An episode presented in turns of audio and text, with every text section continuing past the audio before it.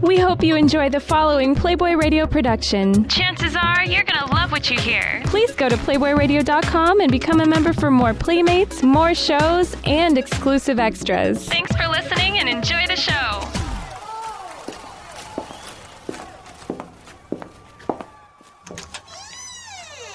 Yo, man, you know who this is? This is Charis B, Playboy Playmate. Come on in, girl. Hey, Ice.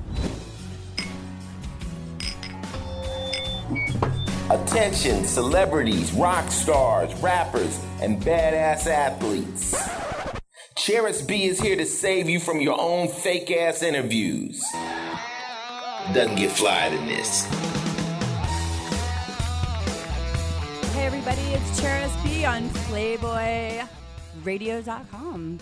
You are listening to the Backstage Pass, and in today with me again is, and I'm going to have to do more of an introduction than just in with me today again. So, everybody listening right now, today is the moment that I am going to officially, officially welcome the one and only Tom Robb. I've had him on the show many times, and I'm not going to say at all that he is he's not my co-host.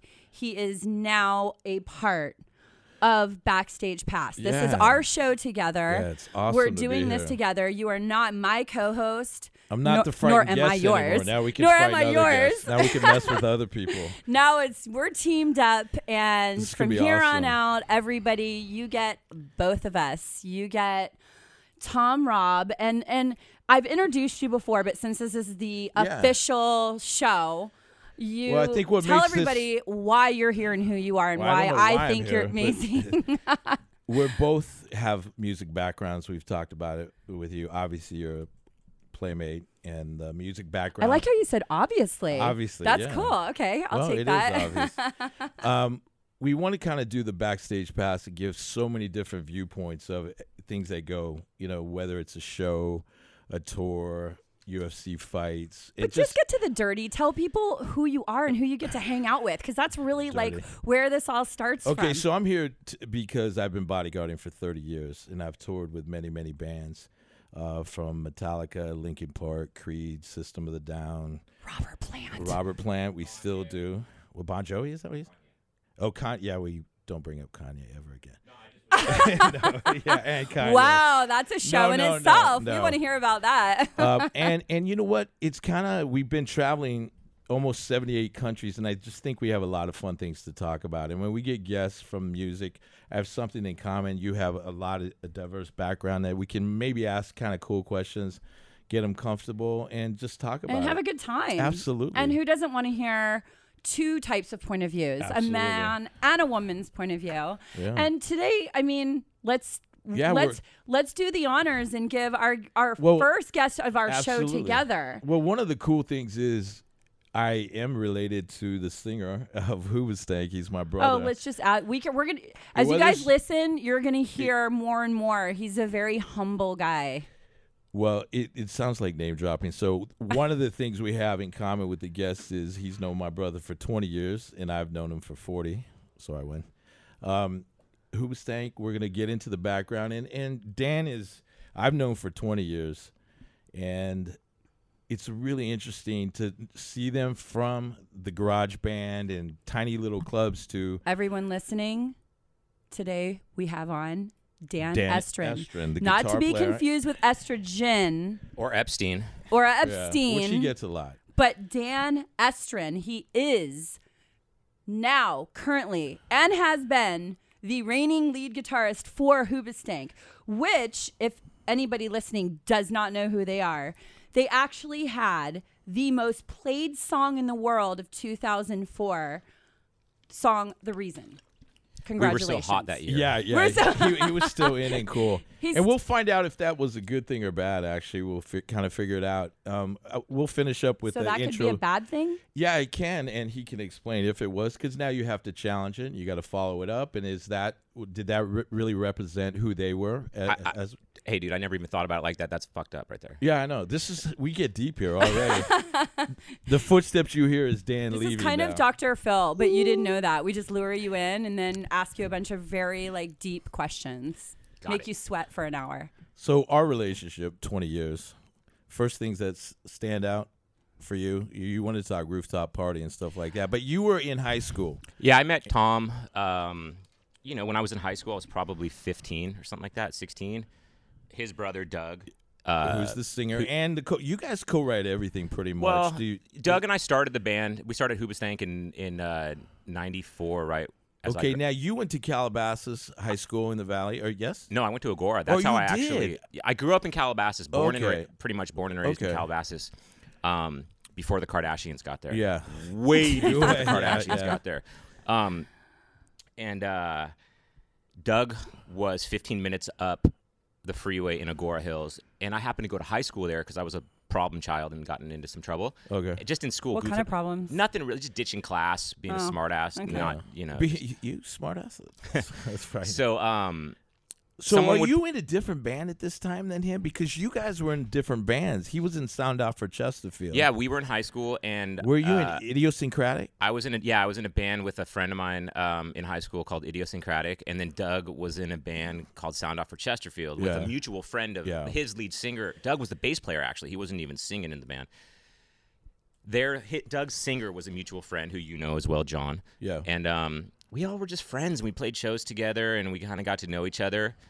Doug and I realized quickly that the two of us were the in both of our bands were the guys that The were main pu- force. that were pushing forward, Yeah. You were creating You were standing out. we were kind of the creators of everything and the, the the most driven out of everybody. And Did, um, did you guys know then this is what you wanted to do, or you're like, let's see how far it goes? I did. I knew exactly what I wanted to Really? do. Then Doug didn't. Doug, Were you already playing shows at this time, or were you garage band?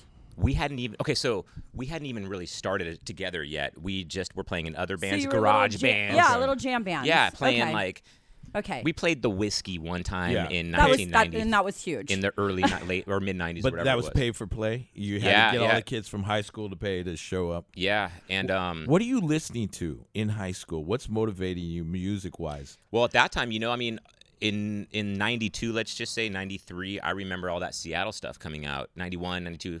So whether it was Nirvana, it was Pearl Jam, Soundgarden, Alice in Chains, Yeah. whoever, you know, and then I would go back a little bit farther. I'd go to Mother Love Bone or something Yeah, like that, yeah. you know.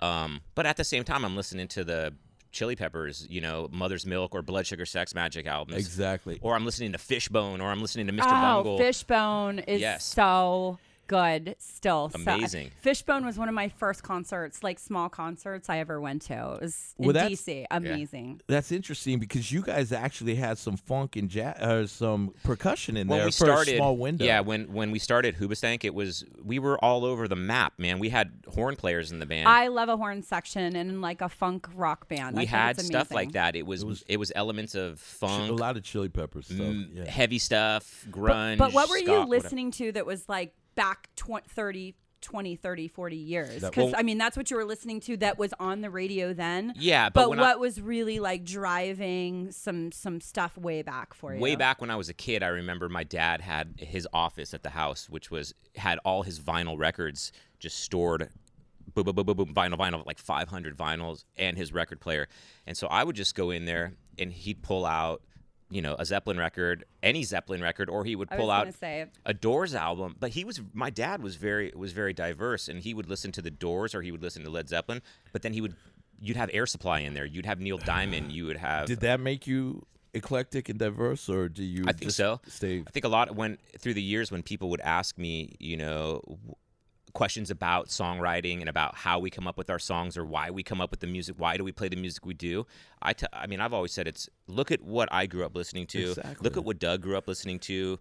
You know, Well, and so he brought a different angle too. Doug for sure brought a completely Yeah. different angle. He brought he- a heavier angle. He was mo- he was He into- liked Metallica and Van Halen. and I did forget Yeah, to say Meta- yeah. Metallica was a huge huge huge uh, favorite of mine. for you guys. for, I, I don't want to say Metallica was an influence on what we wrote, but as far as that band back in the day and Yeah. even still to this day. so it- what it was, a it big- about them for you? You're 15. What is it that it is- was just is that the- aggressiveness. Yeah. And you, as I got older too, I would go on jogs. I remember, you know, I'd go out and start to exercise and go on a two and a half mile jog, and, and I would listen to um, uh, Blackened, you know, on "And Justice for All," the Yeah. opening song, Yeah. uh, which is an amazing song. You were to running run- pretty to- fast to then, run to, weren't you? but you go dun dun dun dun dun dun, and I'm Yeah. and you keep up that momentum for two miles or it's a longer song, so Yeah. you're you're running for seven minutes to that thing, and it. I don't know, man. I just thought it was it was killer. So that time, uh, it's really interesting if people don't know this. You guys also grew up with a couple members of Incubus and a couple members of Lincoln Park, which is pretty crazy in retrospect to think this one high I school can't or this not area. laugh when I hear the name Incubus. I'm sorry. Incu- when you can't We pronounce have- the no, U, No, we have we have a fun we have a story, but you know we'll tell you. we'll- You'll have to you know we'll have to get into some more like uh, Dr. Phil when we tell you. yeah, the well, Incubus you have to story. put your feet up on a couch now. So let, so let me when ask. you yeah oh, when go they ahead. got together, like Well, with your brother. Yeah. Like so, how did like tell us exactly how? What was the moment when you guys you know, were like, "Let's do so check this and out. you move on? I Mm-hmm. remember Doug, Tom's brother, my singer, was not my singer at the time. He was a year older than me in school, and I was ditching class. And I went to this one class, and he happened to be in it, and we kind of knew each other. And he looked at me and said, "Like, you want to get out of here? Let's go. Let's just go to 7-Eleven." And I was like, "Of course, let's go." Get, we get in the car and we start driving to 7-Eleven. And I remember there was Allison Chains was on the radio, or he had an Allison Chains s- tape or CD going on. I heard I heard him kind of harmonizing with it. I heard him Oh, So at singing. this point, you And don't to know me- he's a singer. At this point, I have no idea that Wow. that Doug can sing because I knew him as a bass player. and, you're and- like, "Wow," because and I that kinda- voice is impressive. Well, I kind of overhear it, and it to me it was somebody that wasn't just singing. Well, I don't remember if he was great, if he was okay, if whatever it was. I just remember him understanding the harmony. Like he wasn't singing the lead; he was Yeah. singing the harmony on top of it. Which to me, I was like, "Oh, okay, this this guy knows what he's doing." And so, because of that, it it uh, it turned me on in a non-sexual way, and I was attracted to. We were both attracted to what we were doing, you know, and feeding off of each other. It was an exciting moment. It was super That exciting. you could Same actually put passion, it it felt together like. and make. yeah, it was like all the other dudes in my band at, at the time. I would try to do something. They were something. Okay, just so was busy. there a bad breakup on by, on either side so that you two could get together? Because at the end of the day, it's still a relationship. No, it wasn't. on there either was side. there wasn't. It was almost like a very innocent first relationship that you know a, a guy and a girl in high school where you kind of just know once you graduate and go to college it's Yeah, over. it's over. You kind of just Right, know. right. So yeah, it- we you had more drive than they did, obviously. yeah. So I didn't Yeah, even care at yeah, that point. Right. I was yeah. like, whatever. Right. We're, we're we're our momentum. We're going Right. forward. W- the two of us. Yes. You guys can all suck it. You know. Okay. So at that time, w- I want to move forward just a little bit. So your friends are starting to get signed and do clubs at the time. It would be Incubus and Lincoln Park. Yeah. And you know, in your heart and in your mind, you're in the same talent pool. Are you getting a little frustrated that they're uh, just a little bit ahead of you? Well, and you're doing whiskey yeah. and troubadour, and they are starting to tour. Are you getting frustrated, nervous? Is there a time frame you guys are getting kind of stuck on? You know, we were. I, I, I do remember kind of being excited for both those bands, but at the Absolutely. same time, I was also yeah, we because we had been turned down by um by a handful of record companies at that time, um and it's you know you have all this wind in your sail and this momentum like I'm talking about. You're moving forward, you're excited, and then all of a sudden somebody kicks you in the balls, and you're like, oh, okay, this is never gonna happen. Right. Um, and s- so they're now on tour. You're starting to hear them on radio, and is that motivating you in the studio? Of course, yeah.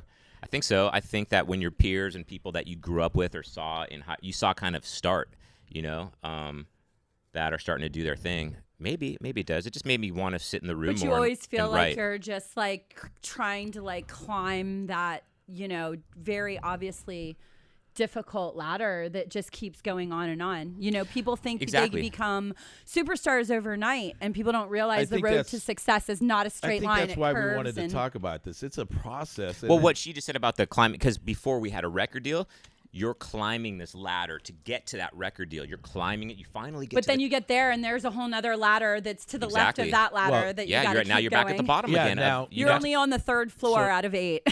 so now you get signed, and you're starting all over as the lowest run of the bands at Island Def Jam at that time, and that was a huge, huge get yeah. to be signed.